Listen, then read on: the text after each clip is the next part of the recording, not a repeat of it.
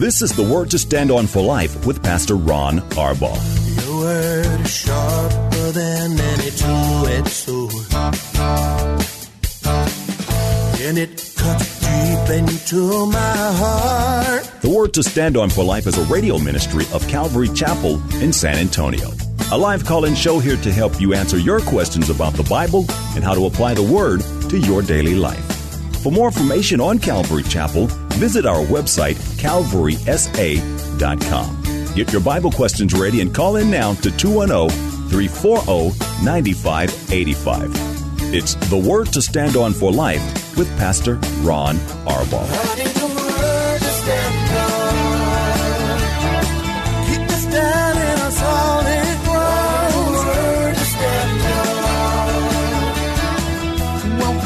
Program. It's Friday. That means we've made it through the end of another week. I'm Pastor Ron Arbaugh from Calvary Chapel in San Antonio, Texas, and this is the Word to Stand On for Life, a program dedicated to taking your phone calls, answering your Bible questions, questions about stuff going on in your life. We got some of those questions that just came in.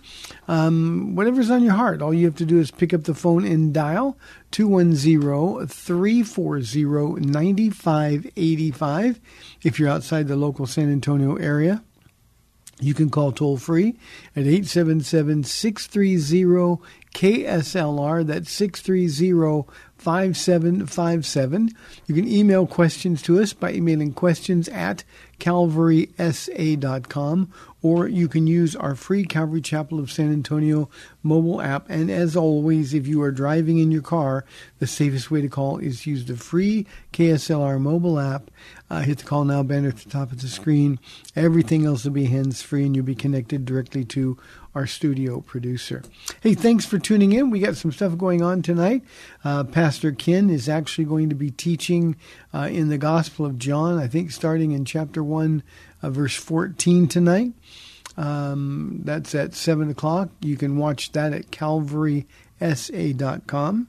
And on Sunday, I'm going to be teaching, um, opening the book of Acts, chapter 21.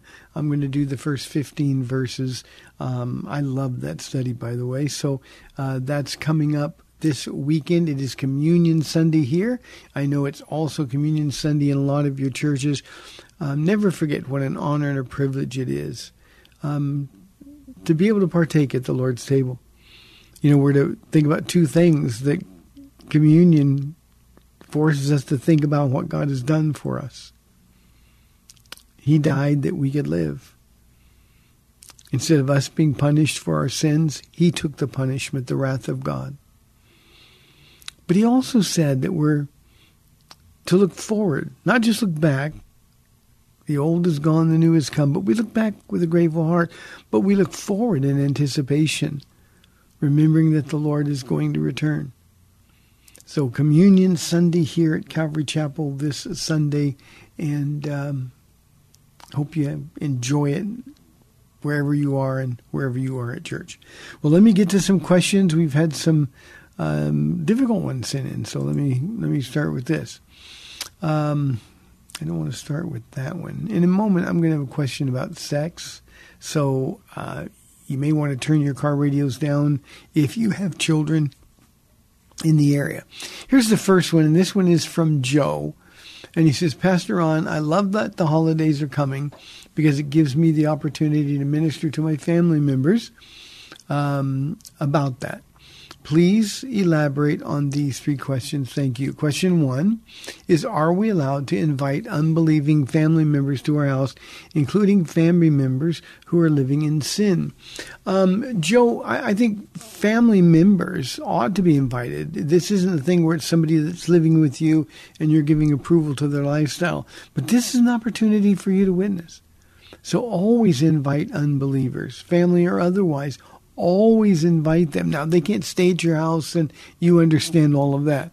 But the idea here is that uh, they need to hear the gospel. They need to see a Christian who's living with a grateful heart towards God for the things that He's done.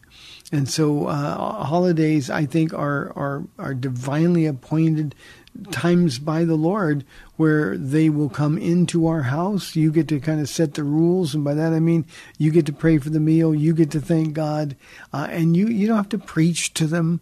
Uh, all you have to do is let your light so shine before men, before your family members, that they see your good works and glorify your Father in heaven. And the Holy Spirit will use that. So, yes, please invite unbelieving family members to your house. Uh, the second question is My son has a girlfriend that he lives with. Is it okay to allow him to come over for the holidays? I told my son he can come out, but not her. My wife thinks I'm wrong because he feels like it's no different than inviting unbelieving family members. Um, I, I, I, I mostly agree with your wife, but here's the one thing your son and his girlfriend cannot stay at your house together and and that's probably going to kill the whole deal because that's what they're going to expect is going to happen. And the way to describe that is simply to say, look, this house belongs to the Lord, and so we cannot allow sinful activity. Now, if your son and his girlfriend are just coming over to visit, they're going to stay in a hotel. They know how you feel about it. You still get the opportunity to share Jesus, but certainly they cannot stay together at night in your home. Other than that, remember, son or not, he is an unbeliever. I think Paula and I spoke about this briefly yesterday. Um, we, uh, when when our sons wanted to move in with their girlfriends, we simply told them that they know it's wrong, we know it's wrong, and we can't do anything that is going to give them any kind of an impression that we're okay with it. This is who we are. Our house belongs to the Lord, so we wouldn't let them come and spend the night either.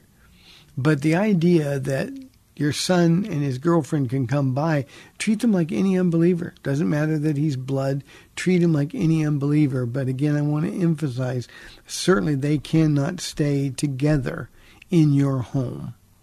Hope that makes sense to you, Joe.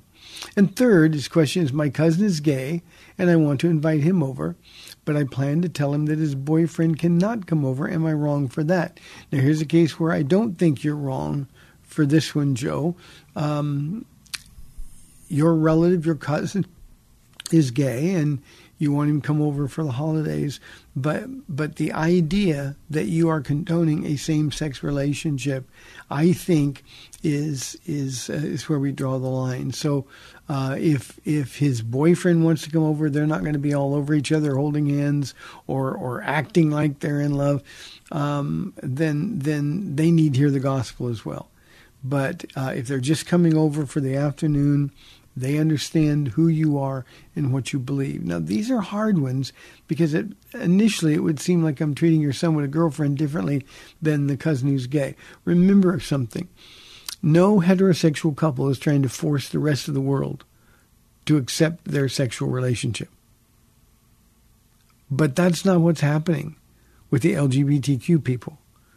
They want to bring their relationship to the forefront.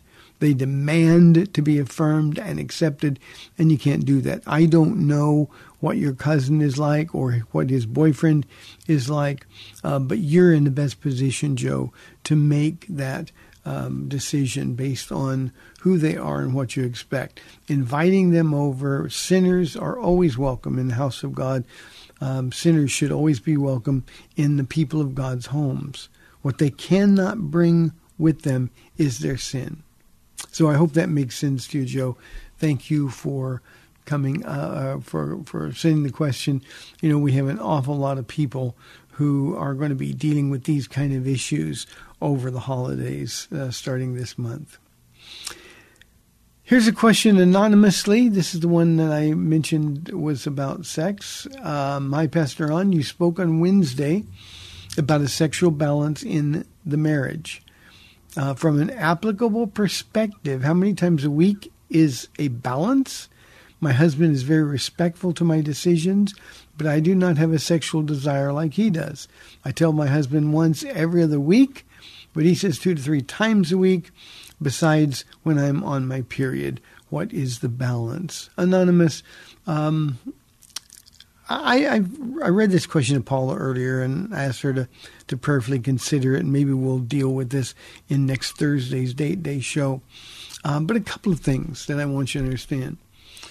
Um, the way your question is framed, it's as though you and your husband are both trying to please only yourselves.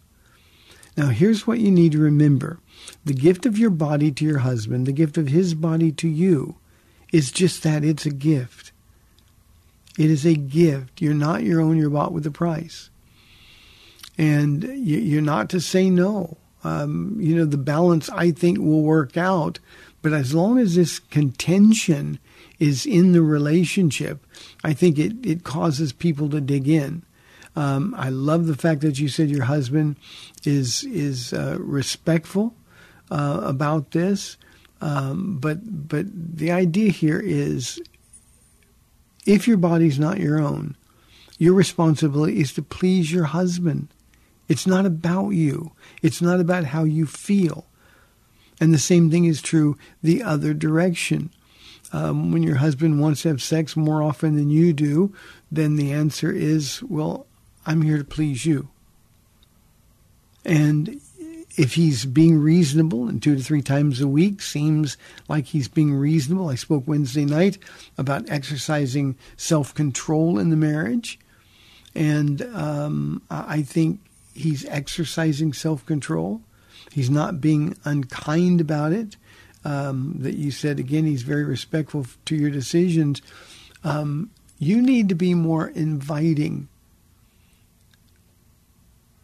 I never know whether to say this or not. I, I can say this. Um, I don't know um, if you can tell I'm struggling for words. Uh, I don't remember Paula ever refusing me. And for the first part of our marriage, I was a jerk. And yet, it's something that God put in her heart to do. She was trying to win me to Christ. I love Ron.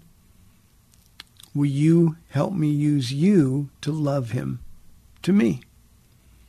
And and I think this is one of those things. But remember, we've got the wrong ideas about sexual activity. Our our sexual intimacy is to please your husband. His is to please you. And it needs to be a selfless act. I do a lot of pre-marriage counseling, and one of the things that I talk about is the selflessness. I talk about the holiness of sex, the the the selflessness of sex, and then the passion in sex. And here's what I think would happen, Anonymous, if you would surrender your body to the Lord. And, and, and the way to do that, of course, is surrendering your body to your husband. I think the Lord would probably change your perspective on sex altogether. Again, two to three times a week is not being unreasonable. I think what you would need to do is really spend some time in prayer. Lord, why do I not want to please Him? And I, I understand you don't feel like it. Um, your sex drive and His are different. I understand all of that. But your body's not your own, it belongs to the husband. His body is not his own, it belongs to you. And God wants the sexual relationship to be enjoyable. He wants it to be pleasurable and passionate. And I think we just forget that. And, and the approach that I'm reading sort of between the lines is that you're approaching the sexual relationship um, rather than selflessly, you're approaching it selfishly. Now, if there are reasons that you don't want to have sex with your husband, then you need to talk to him about it. You really need to talk to him about it. We do a lot of counseling here, and I can't tell you how many times I've told men, hey, take a shower, smell good, be clean. Um, but but if there are no reasons other than well, my sex drive is not as as as high as his, um, then you got to die to yourself. Remember, he should be concerned in the sexual act only pleasing you. And you should be concerned only about pleasing Him. And when you do that, that's when the Holy Spirit takes over. And believe me, both of you will end up being pleased. But it's really important. Now, for those of you in the audience who are wondering, well, why did I talk about such on Wednesday night study? Uh, Leviticus chapter 18 was all and only about our sexual um, um, performance, our, our, our, our, human sexuality. And um, the Bible is very specific about these things and covers them. So remember holiness, selflessness, and passion. Those are the three things that God wants in your sexual relationship. So I hope that answers your question. If not, please, please, please um, um, reframe your question so I can get it. But again, if there are reasons besides I don't feel like it, if there are reasons for that, maybe he's not um, romancing you enough.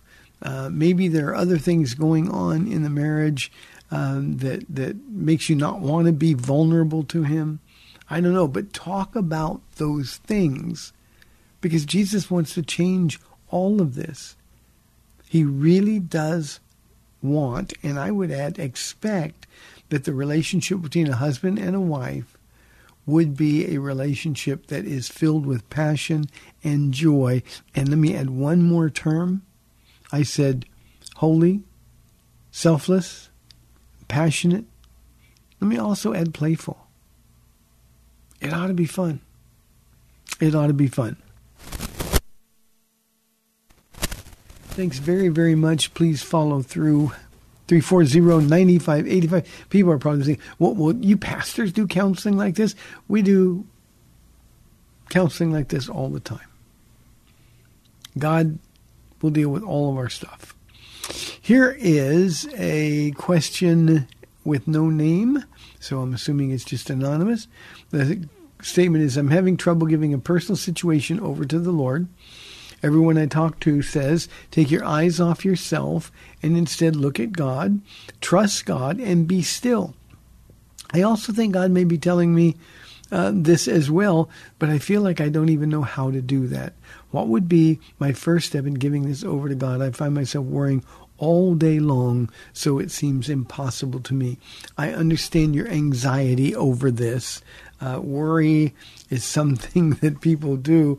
Uh, Paula was mentioning yesterday. We we did a Bible study on worry many many years ago when we started uh, here at Calvary Chapel.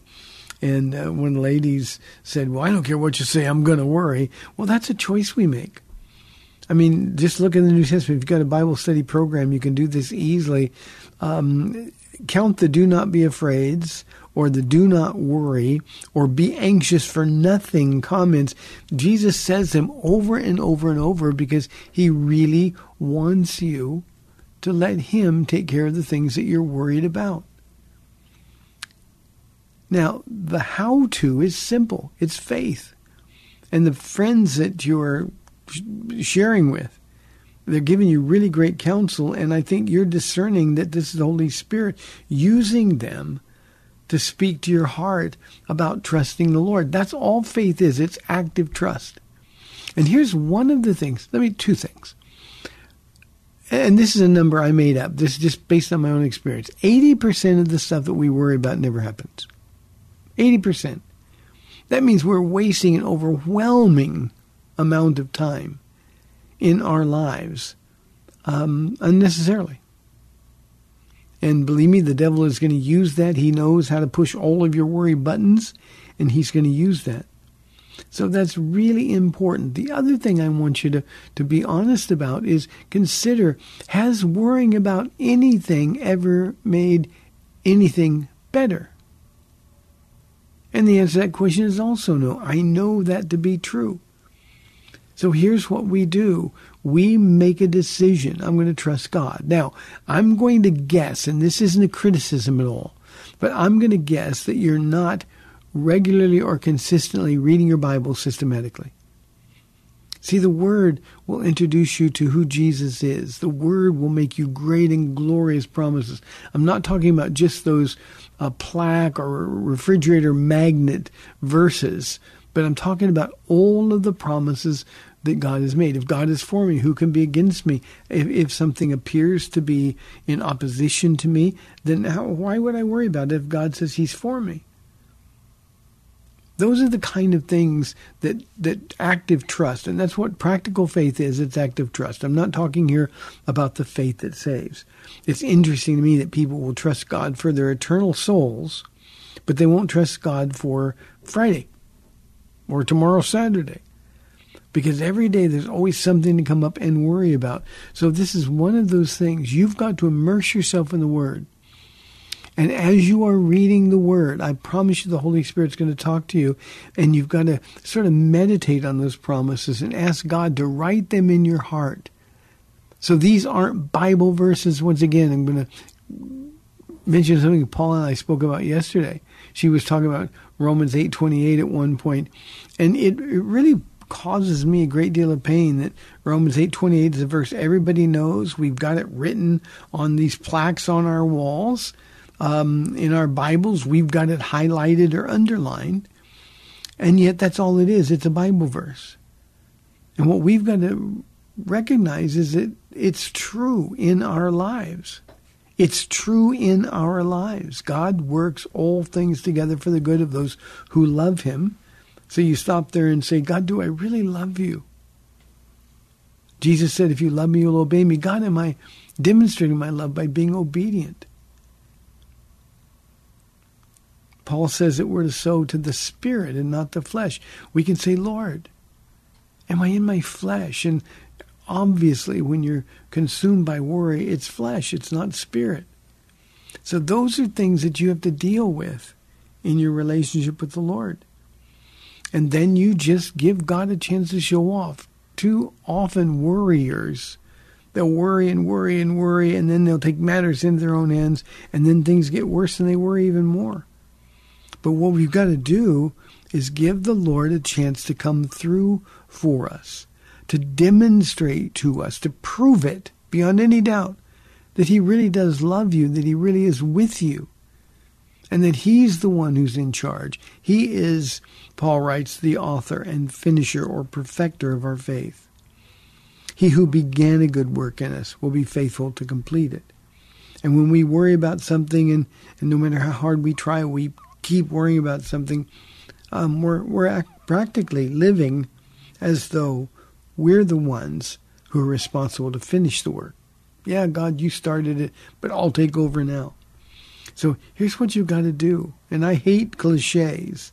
Uh, I'm not going to tell you let go and let God. But here's what I'm going to tell you. You hang out with Jesus. And he will give you a peace that passes understanding. But understand something that's very important. You have given the enemy a foothold in this area of worrying about things. You've given him a foothold. And because you have, he is going to be relentless. So this is something you're going to have to over and over and over, maybe many times throughout the day, you're going to have to remember the promise that you made. Lord, I'm not going to worry. I'm going to trust in you. And then every time worry starts to creep back in, remember he's the one, the devil, pushing the buttons. Every time you start to worry again, you got to say, okay, Lord, I, I, just told you I wasn't going to worry about that. And here I am. It's in my mind again. So I'm going to give it to you again. Over and over and over. One final thing that I think you need to do when you're in the Word and you're meditating on those verses, those promises of God. When I say in the Word, systematically reading through, let me give you a, a, a direction. Read Philippians. It's not long. Read it 10 times this weekend. Read it 10 times. And as you meditate on the promises of God, I can do all things through Christ who gives me strength. Nothing is impossible with God. The peace of God that passes understanding is available to me. When the Holy Spirit really, really speaks to your heart about those things, then get out a piece of paper somewhere and write it down. I will not worry. God spoke this to my heart. And then write the date, write the time, and sign it, and keep that in your Bible so that every time you start worrying again, you can pull it out and you can say, Oh, yeah, I've already settled that. I'm not going to let the enemy steal my joy through worry or anxiety. Instead, Jesus, today, I'm going to trust you. And you do this consistently enough, then the Spirit of God will take over. But it's something that's really important, and um, because you you already declare that you think God is speaking to you uh, along with your friends or even through your friends, um, hang in there. Trust God, and get ready for a fight because the enemy's not going to let you go easily. You know, the enemy is the least original being in the world. He just keeps doing what works. So you shut this door and he'll try to find something else. Thank you for the question. Hey, we've got 30 minutes left in our week. We'd love your calls and questions 340-9585 or toll free 877-630 KSLR. I'll be back in 2 minutes.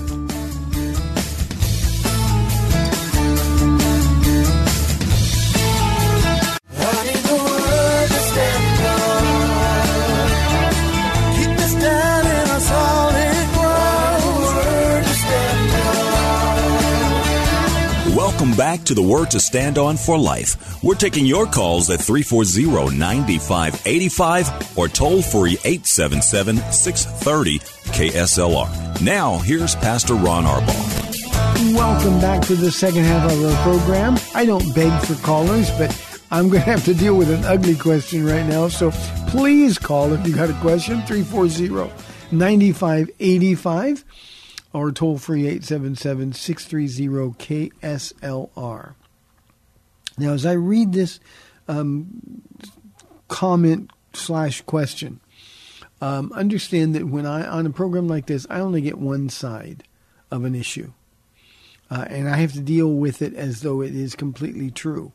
Um, so um, um, there's always two sides to the story. Uh, we're only getting one, uh, so my response is going to be predicated on that principle. She writes, My husband says he struggles with wanting to be single. I've heard him tell brothers and sisters of our church how he doesn't want to be married and that it's because of me, how I'm the one that wants to have the marriage, the kids, and I'm the one that pursues the intimacy, uh, how I don't leave him alone. I feel like he makes me look desperate. He's also told our 11 year old while watching football, this is better than marriage. His actions and him calling me a contentious wife when I just want to feel as where one has got me not wanting to be married anymore. I've been feeling myself pushing away from him and confused about everything. He's always blaming me and telling me I'm just prideful, yet I'm the one that walks away and stays quiet during arguments because I don't want to argue in front of the kids, nor do I want him calling me names because I get so deep in my flesh I'm ready to turn Hulk in quotes on him. Never never do that. Please help me understand how can someone be saved and involved in church feel this way about a marriage that Jesus wants? How can um, I persevere through living with a spouse who, or how can anyone persevere through living with a spouse who doesn't want you? Um, if this is true at face value, I always say, um, you know, being married to a jerk is not grounds for divorce. Um, if that were the case, Paula never would have stayed with me. Um, um, your husband's behaving like a jerk. Now, if this man was in counseling in front of me, I would ask him if these things are true. I would ask him what makes him think he's saved. A real Christian simply cannot act this way. And so, and, and I think this is urgent. Get pastoral counseling. When you say your husband goes to church and he tells brothers and sisters in church all these things, I'm telling you, if if, if that church was a well taught church, those people ought then to tell him to repent of his sin. And they ought to be the ones who are talking to him. That's what the body of Christ is supposed to do. But you and your husband desperately need to get into marriage counseling. You need to do it not only for your sake, uh, for your the, the sake of your relationship with the Lord, but also uh, for the sake of your 11 year old son who's listening, who's watching him say all these things.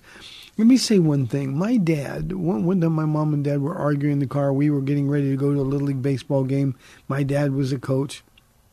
And So I'm out in the car waiting, and and I can hear him yelling. And my dad got in the car, slammed the door, and then he said horrible, horrible things about my mom. And that had such a profound impact on me. And your husband needs to know that the example he's setting for your son is inexcusable. And the reason that you deal with issues like this is because husbands and wives aren't talking. It's clear, again, if all of this is true, that your husband doesn't want anything to do with Jesus' concept of marriage. So, how can a real believer? I always treat people, if they're acting like an unbeliever, I treat them like an unbeliever. And again, if this man was sitting in my office being counseled, my first thing would be, what makes you think you're a Christian? You promised Jesus to love, to cherish, to honor, to obey. This woman. You're his personal representative. How do you think you're doing? Now, if your husband won't go to marriage counseling, tell him, then I'm going to go and I'm going to tell the people, not not the church, you're not gossiping, but I'm going to go tell the, the pastor that I'm counseling with that this is who you are. So you can expect a call from him. If we had a husband who was coming to church pretending like everything was fine, and in counseling we found that that wasn't the case, I would call that man. Even if he wouldn't come to counseling, I would call him, or one of my pastors would. So this is just inexcusable. There's no excuse for it. There's no excuse. Now, let me also say this. You never have an excuse to sin because of his sin. So even the thought of going all Hulk on him, I understand the frustration, I understand the anger that wells up, but you got to deal with the anger by turning to the Spirit of God. And and when you're the most angry, that's when you need to be in prayer for your husband the most. Cry out to God. Let him be your husband. He's a better husband than your husband is. So run to him. Let him satisfy your needs. Let him be your focus. And too often, all you can think about is what your husband's doing, the things that he's saying, the way that you feel. Get your eyes, spiritually speaking, off of how you feel and instead into the person, the presence of Jesus Christ. You can't change your husband. I promise you, Jesus can. So give him to the Lord and you just run to Jesus, He'll be the one that covers. His grace really is sufficient. It will still be painful, but that's what an unequally yoked marriage is all about. Do not let his sin cause you to sin as well. So that's the best I can do with one side of the story, but but is that important? It's that important. Let's go to Ruben from Seguin on line one, anonymous on line two. Please hold. I'll get to you as soon as I can. Ruben, thanks for calling. You're on the air. God bless you, Pastor Ron. Like always, it's always a pleasure talking to you. Um, I have a question, um, which I kind of think I may know the answer to already. I don't know your personal beliefs on this. I don't think I've ever heard you speak on it, but um, do you believe in the paranormal? Uh, you mean like g- ghosts and that kind of thing? Well, y- yeah. I mean, let me just tell you what happened. I, I don't know. I got sick Wednesday, and pretty much yesterday I was like completely just I didn't remember what I did. I don't remember talking to people that I that people said that I spoke to them. But in the middle of the night, I woke up and um, I went to the kitchen, and there was a, a rocking chair that belonged to my dad, and then it started moving. Yeah. Um, I don't know if it was paranormal activity or if it was just a lack of medic of medicine that I was taking. or the enemy, enemy enemy was just trying to you know trying to scare me in my weakest points nonetheless i just i i prayed against it and went asleep Yeah. So you know, uh, I was just wanted to get your thoughts on that. Yeah, I, I, obviously, Ruben, we believe in demonic spirits, um, um, but not in ghosts. Um, Jesus is in charge of the spirit world. Uh, he gives a, a, pretty long leash at times to demon spirits, but uh, but but there's there's no such thing as ghosts or haunted houses or places. Um, um, may, maybe, as you indicated, it was the medication. Uh, maybe it's just you wake up in a stupor and have no idea where you've been, kind of thing. But but be careful, be careful. Now, I, also want to say this: there are times when we give demons an opening to mess with us, and a demon is completely capable of making a rocking chair uh, rock or move back and forth. Uh, demons are capable of making noises and doing things, but but that's the demonic world. And of course, you know, Ruben, the way to, to deal with that is simply to, to run to Jesus. There's no value in rebuking the evil spirit or shouting at the evil spirit. We simply run in the presence of Jesus. He's a much better protector uh, of of our lives than we can protect ourselves. So, um, um, again, no paranormal spirits, good ones and bad ones, are real things. Um, just don't be confused. Get your um, perspective on the spirit realm from the Bible and not from the world that we live in.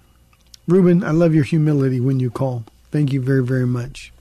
Let's go to line two and talk to the Anonymous. Anonymous, thank you for your patience. You're on the air. Uh, hello, hello, Pastor. How are you doing?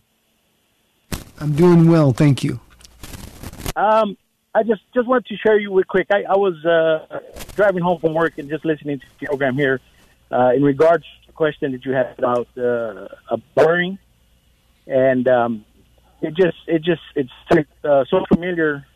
Uh, something that I've been dealing with with with uh, with a family member, and uh, so I got home and I had to check, and, and they confirmed that they were the ones who sent that question in, and Oh. um, I just uh, I felt comforted because uh, you know the things that I shared with them, you know, confirmed were, were good, were were I guess right, and um, I uh, I'm so thankful that you know they reached out to you, advice that you gave.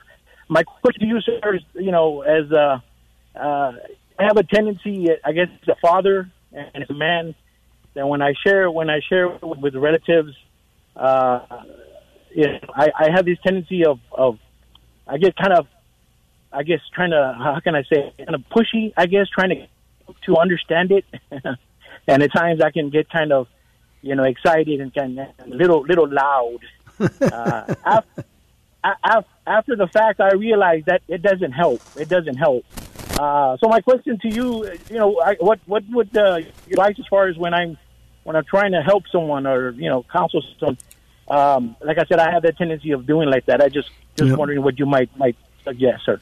Yeah, two two things. One, never give advice unless they ask for it.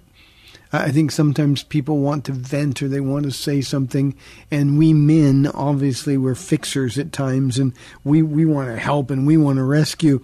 But the reality is that's not what they're asking to do. Um, I have that same tendency. No, I'm not loud and, and I don't get pushy. Uh, but but there are times when I have to really take a step back and say, wait a minute, this person really isn't asking for my advice or my opinion on something, and and then my role simply is to listen and to pray, and if the Lord wants them to hear me, then they'll open that door. And one of the things that, that I, I've, I've always practiced when people stop listening, I stop talking. Uh, I didn't do that as a young Christian. I wanted to push everybody. And and uh, I think part of it sometimes we feel like we're the ones that can do this when only the Holy Spirit can fix these issues. So I think that's the important thing. Be discerning. Uh, one of the things that I'm always doing, anonymous, when uh, I'm I'm talking with somebody or listening to somebody, I'm saying, Lord, give me a word of wisdom or a word of knowledge. If you have something that will penetrate this person's heart, and give me a heart that really wants the best for them. And if this is a divine appointment, then you open that door so that he or she will listen to me. That's the first thing. The second thing, and this is harder, the second thing is, especially people that know us, relatives you mentioned, uh, people that, that we spend time with, um, we have to be sure that our walk with the Lord is in a condition that would allow people to listen to us. You know, the Apostle Paul, and I tell my church all the time, every Christian ought to be able to say this every day. He said, Follow my example as I follow the example of Christ.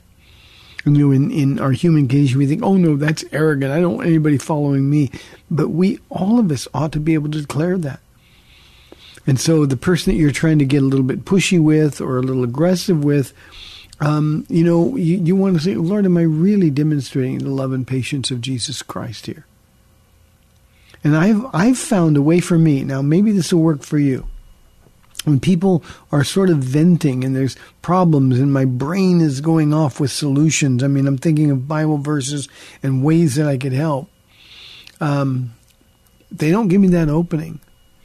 I'll look at them and say, if you thank you for sharing your heart, but if you ever really want to talk about solutions, or you want to fix these things, or you want to talk about something that's really important, I'll always be available to you. You know who I am, you know where I am, or here's my number. I'll, I'll always be willing to talk to you about it. I said two things. Let me mention a third one. Uh, it's not healthy to let people vent for a long time. So if somebody's giving you their problems or giving you uh, difficult situations, then you can say, you know what, nothing of value is going to be accomplished by you continuing to talk about this situation. I just want you to know I'm sorry for your pain. I'll be here for you. And if you ever really want to talk about how to fix it or resolve this pain, then I'm going to be available to you. So thank you for that. I appreciate it very, very much. 340-9585 for your live calls and questions. Here is a question from Benjamin. Pastor Ron is Rome and the Catholic Church the whore of Babylon? Um, the answer is no. Now, Benjamin, I don't know what you've been, been reading. Uh, Dave Hunt wrote a book, The Woman on the Beast, and he identified Rome and the Catholic Church as the the the the, the beast um, it is true that uh, the end times church, the led by the false prophet, will be in Rome. We know that uh, to be true. Um, it will also be the Catholic Church in the sense of the universal church, not the Roman Catholic Church as we understand it, the religious entity. But it will be um, the the universal church, and it will take on many of the trappings of the Roman Catholic Church. So um, the, the, the churches we know it today, the the Roman Catholic churches we know it today, is aberrant in their doctrine, um, out and out heretical in some of their doctrine, um, but there is a remnant. However small, there is a remnant of true believers there. It is not a cult like the Mormons or the Jehovah's Witnesses um, but but religion, organized religion. Isn't it interesting that in the end times, when the Antichrist is rebelling against all things religious, that religion is going to be the tool that he uses to unify the world to him. So yes, it will be in Rome. It will be called the Catholic Church, as in the Universal Church. But that's not the, the Catholic Church that we understand today. You know, we can't take a 2023 circumstance and apply it in the last seven years of the Great Tribulation um, because we're not there yet. We're not there yet. Pretty soon, Benjamin, we will be, but um, we're not there yet. And I mentioned Dave Hunt. Uh, Dave Hunt happened to be a nice guy who loved Jesus, but but he he was a, a very very difficult man to talk to. He's now with Jesus and probably really, really sorry for the difficulties he caused. Here's a question from Minnie. Minnie, I love this question. She says, When we pray, how are we supposed to see God? I like to envision a person, but I don't know if that's right. Um, Minnie, what, what you're doing is exactly right. We are to envision a person. In fact, that's why Jesus became a man. That's the value of the incarnation. In Hebrews 1 and, and in, in Colossians chapter 1, we're talking about he is the radiance of the glory of God. Jesus is the exact representation. In other words, if God the Father looked in a mirror, the image that he would see, if we were looking over his shoulder, we could see what would be the person of Jesus Christ. And and Jesus came because there's no way we could relate to God. God is spirit. He's not a body. The Father doesn't have a physical body. Um, the, the the Father is a consuming fire of holiness. There's no way we can relate to him. That's why Jesus took on human flesh. He left heaven. He left the worship of angels. He was placed in the womb of a teenage girl, came through the birth canal, and was born in abject poverty. Why? So we could get him. So if you like to envision a person, it's simple. That person is Jesus Christ. Philip, don't you know that if you've seen me, you have seen the Father? Jesus said. And so that's the person to envision. It's Jesus. Now, Minnie in, in, in this is something I really struggled with. As a young Christian, I didn't know how to envision God. And as silly as this is going to sound, I used to envision the Father because I still today I start every day off with Good morning, Father, good morning, Jesus, good morning, Holy Spirit. And I envisioned the Father as this mist, and I had a green mist, and it's probably an impression that the, the movie The Ten Commandments uh, gave me. But this green mist, that was the Father. And I couldn't connect with him. And one day, as going through the, the Word, especially Philippians chapter 2, it was Jesus saying to me, The Father and I are one. Jesus came to reveal the person of the Father, the character and the nature of the Father to us. And because he did that, we can touch him. What does Peter and John both say in their epistles? We didn't make this up. This is eyewitness testimony. We heard him. We touched him. Well, in the same way, not physically, but in the same way, we can touch Jesus. And Minnie, here's what I did. I started praying to Jesus. That's prayer is a conversation. And I'm not excluding the Father, I'm not excluding the Holy Spirit, but Jesus makes the Godhead touchable. And so my conversation all throughout the day is with Jesus. And after saying, Good morning, Father, good morning, Jesus, good morning, Holy Spirit, my conversation throughout the day is with Jesus. He's the one who is the man. He was the one who took my punishment.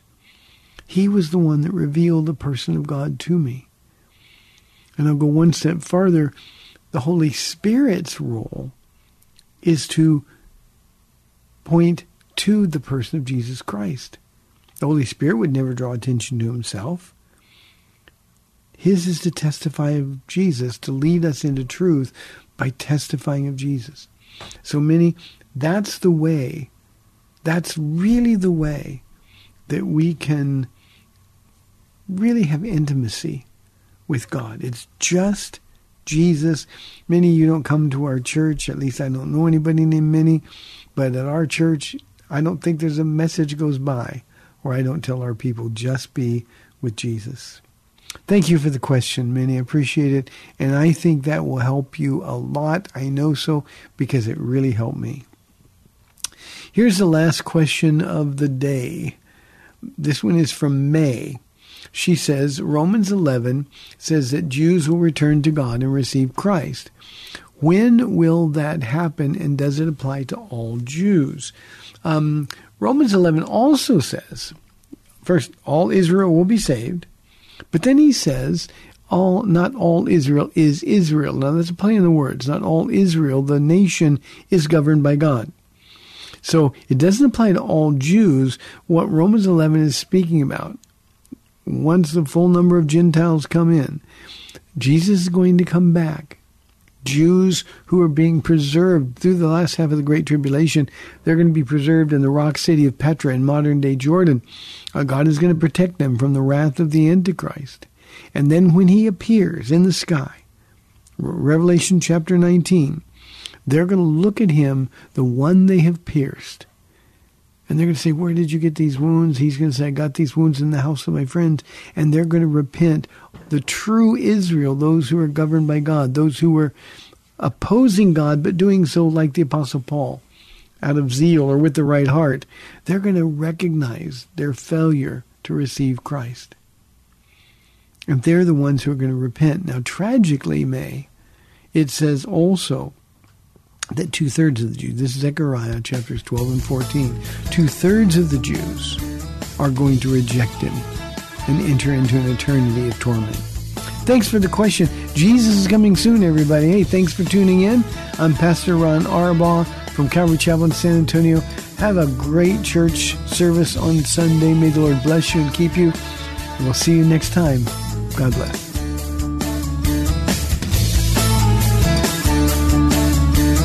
Thanks for spending this time with Calvary Chapel's The Word to Stand On for Life with Pastor Ron Arbaugh. The Word to Stand On for Life is on every weekday afternoon at 4, and Pastor Ron invites you to find out more about Calvary Chapel at calvarysa.com. The Word to Stand On for Life was sponsored by Calvary Chapel of San Antonio.